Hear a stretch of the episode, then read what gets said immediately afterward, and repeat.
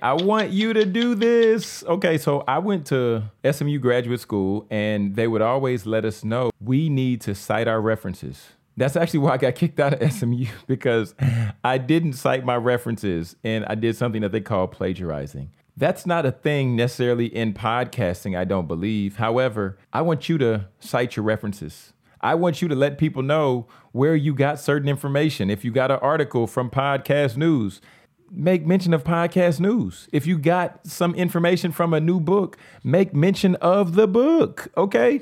We need to give credit where credit is due because that's how we begin to grow in the industry. Because if you make mention of me and you said you got something from me that I shared, I'm going to reshare that post. I'm going to retweet that post.